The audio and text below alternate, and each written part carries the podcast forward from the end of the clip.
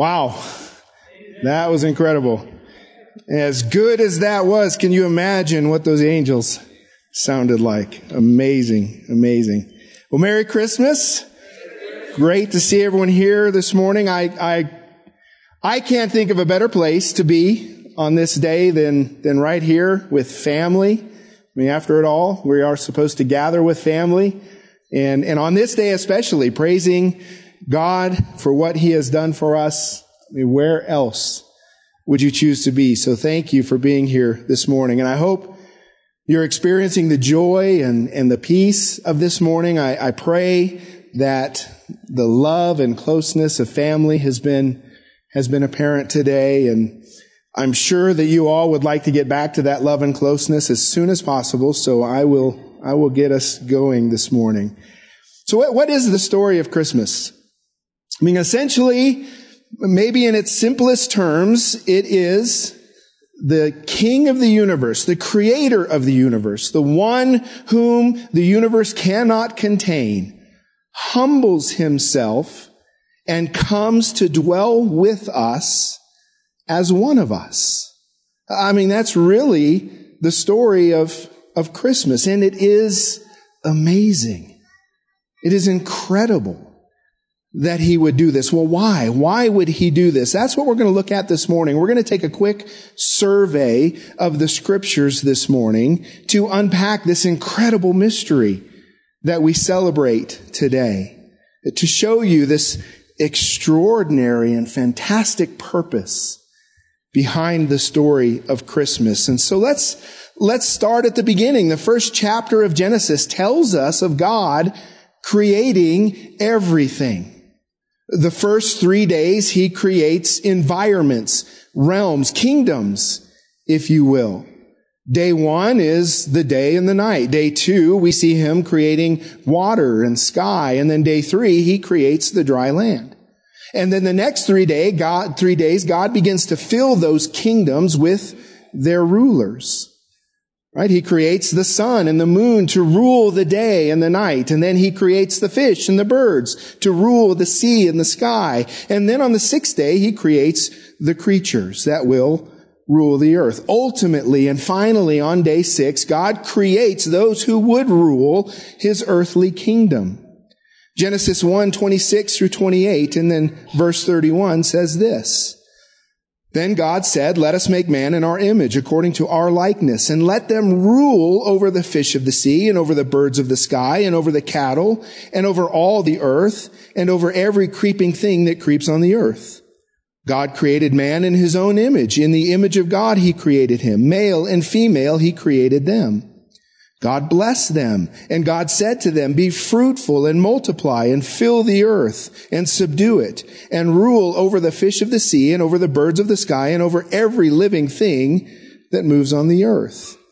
And then God saw all that he had made, and behold, it was very good.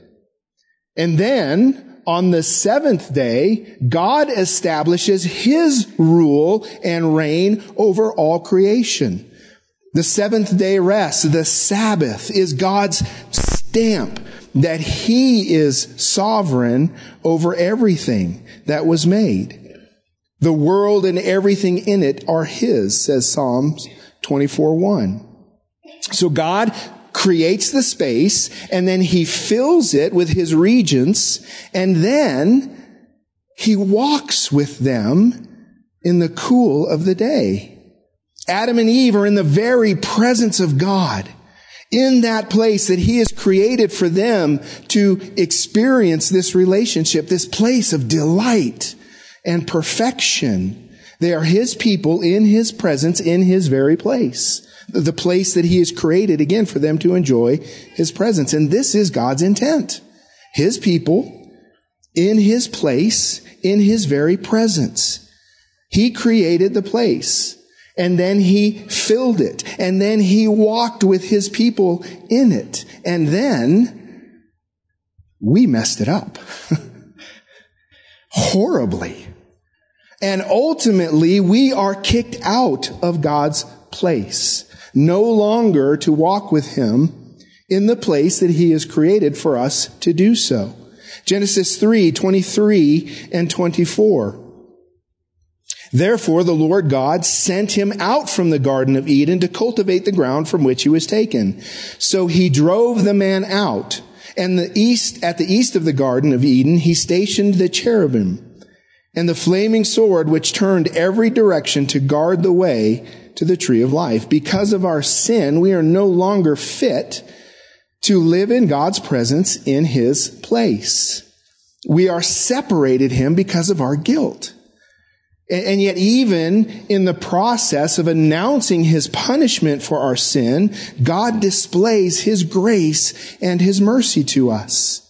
He tells the woman that one of her seed will ultimately come and destroy the evil that has caused this separation. There will be one who will deliver a fatal blow to the serpent to restore and redeem and renew all things. Yes, he will receive a wound in that process, but that wound will not end in death. The serpent will strike his heel, but victory ultimately will be his. And in this victory, we see our hope of restoration. The man and the woman are guilty and they know it. They sew fig leaves together to try and cover their guilt. However, any human effort to deal with guilt is absolutely futile, as God demonstrates by covering Adam and Eve with skins. Genesis 3:21. So the Lord, I'm sorry, that's chapter 2. Let me get to the right chapter. The Lord God made garments of skin for Adam and his wife, and, and he clothed them. Now, while it's not directly stated that, that an animal was sacrificed in order to provide these skins, it is widely accepted that one was indeed sacrificed. They needed a substitute. An innocent had to give its life in order to cover their guilt so that they could remain in relationship with God. It's also interesting to note here, I think, that we read that God made. The word there is, is asa. He made the skins because in Genesis chapter 2 verses 2 and 3, we're told that God has rested from everything that he made. Asa.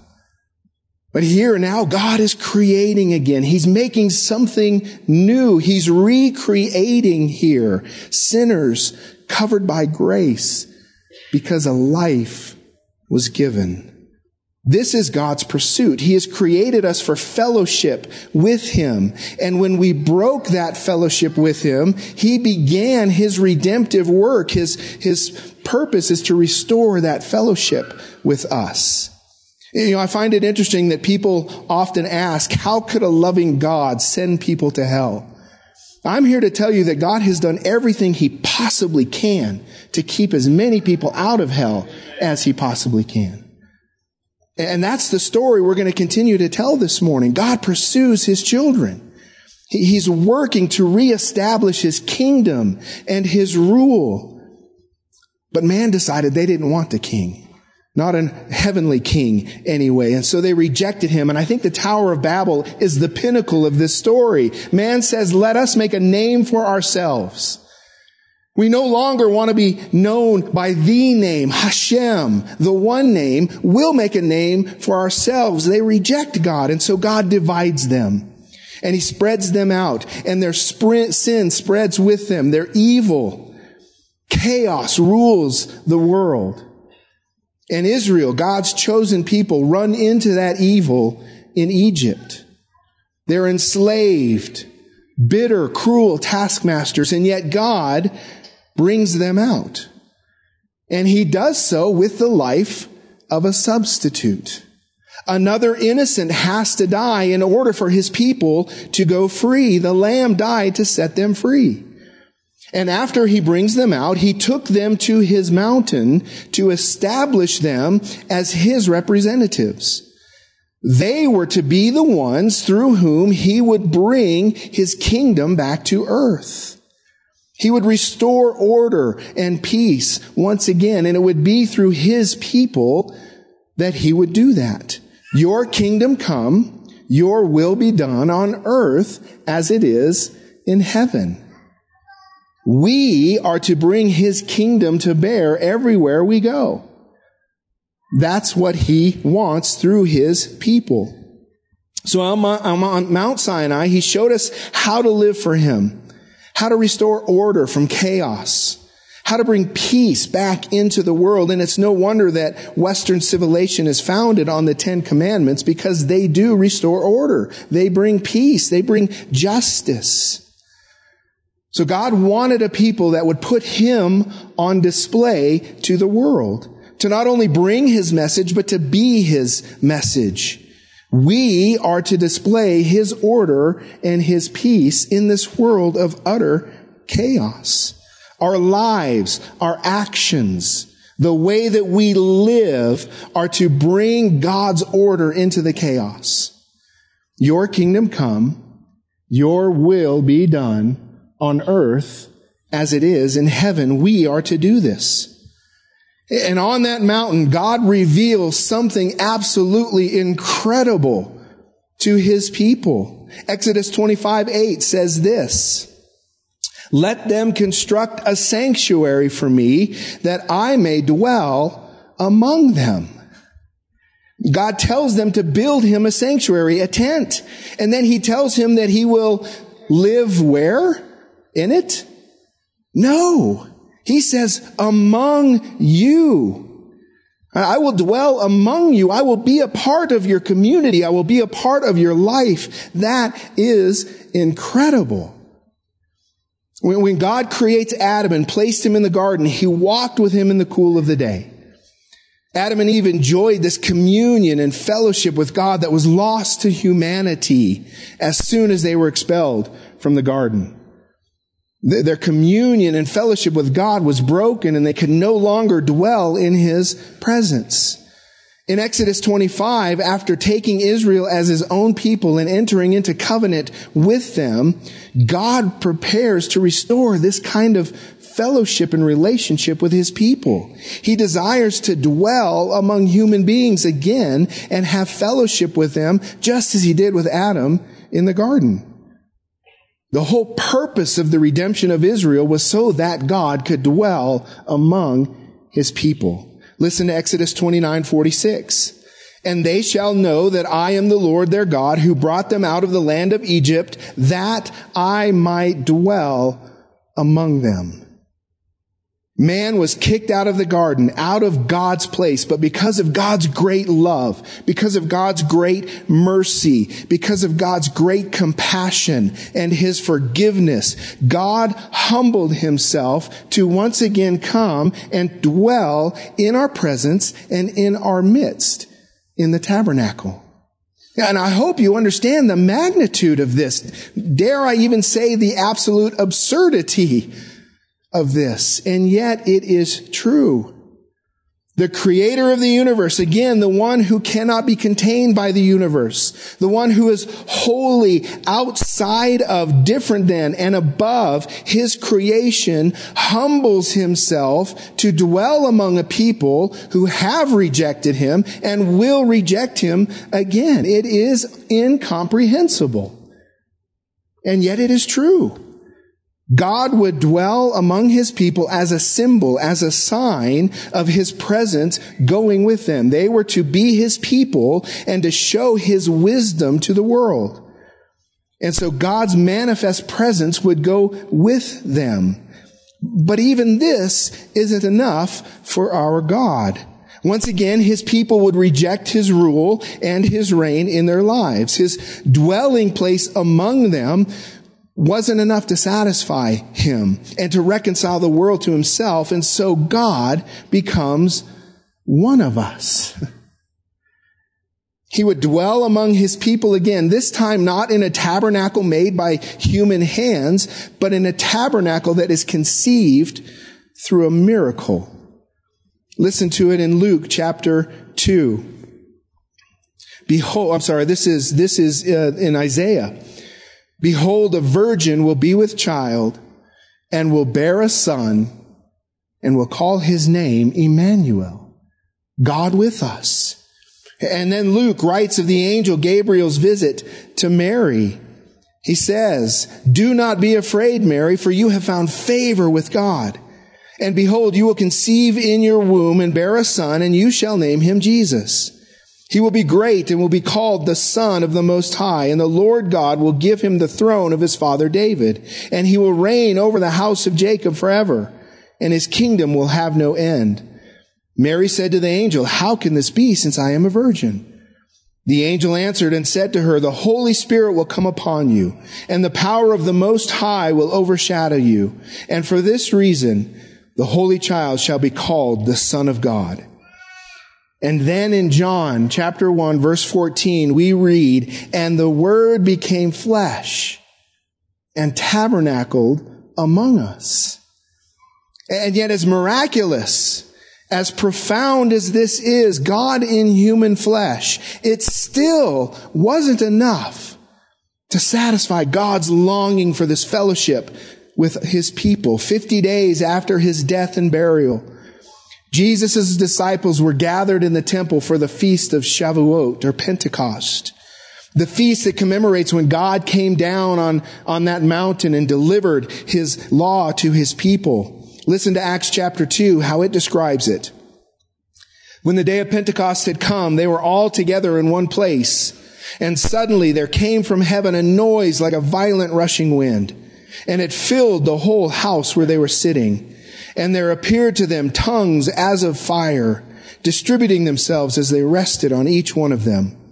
And they were all filled with the Holy Spirit and began to speak with other tongues as the Spirit was giving them utterance. See, God wasn't satisfied to just live among us. He wasn't satisfied to live among us even as one of us. And so he decided to come and live within us. That day, there's this sound of mighty rushing wind. There's fire. God is visiting his people again, and he filled them and he filled you, you who believe. He has filled you with his, his, very presence. The same presence that made the mountain tremble lives within you. Each of us who carries this precious life of Messiah within us, in our hearts, in our very soul, is in effect a small tabernacle of his presence here on the earth. We are the place where his voice and his presence can be found. And this is both an awesome wonder, but it is also an incredible responsibility. See, we individually and in unity with one another, joined and held together as we read in Ephesians 4:16, grafted in to the natural root which is Abraham. We are the physical evidence of the covenant that God has made with his creation. That new covenant that Jeremiah says is written upon our hearts. The covenant was ratified by the pouring out of Jesus' blood for the forgiveness of sins an atoning death, an innocent once again paying the price so that we could go free. And then that death burst forth in resurrection life and was sealed for eternity in our hearts through the Spirit of holiness. Through this imputed righteousness of Jesus the Messiah, we have become fit vessels for the presence of God. It is amazing. It is incomprehensible, but it is true. Everything, everything that the tabernacle and later that the temple represented, its beauty, its meaning, its purpose is now deposited in the believer through this mighty transforming work of the Holy Spirit. To what end? In order that the glory of God's presence be revealed in the earth in spirit and in truth. His love through his people can become a visible, tangible reality through the life of the believer. The sole purpose of God's covenant is to express his great love for his people and to dwell among them, in the midst of them, to be intimate in an in intimate covenant relationship with them. We are his dwelling place on earth. And we are to be the ones who bring His great love, His great mercy, His compassion, His forgiveness, His order, and His desire to dwell with His people into a lost world. A people in great darkness. Amen? But even this, as unbelievable as astonishing and staggering and shocking, however it is that you want to put this, even as profound as this is, God dwelling within us, it still isn't enough to satisfy God's desire to be with his people. Look at John chapter 14 and verse 2. And if this doesn't make you want to hit your face in worship, then I don't know what else will. Look at it.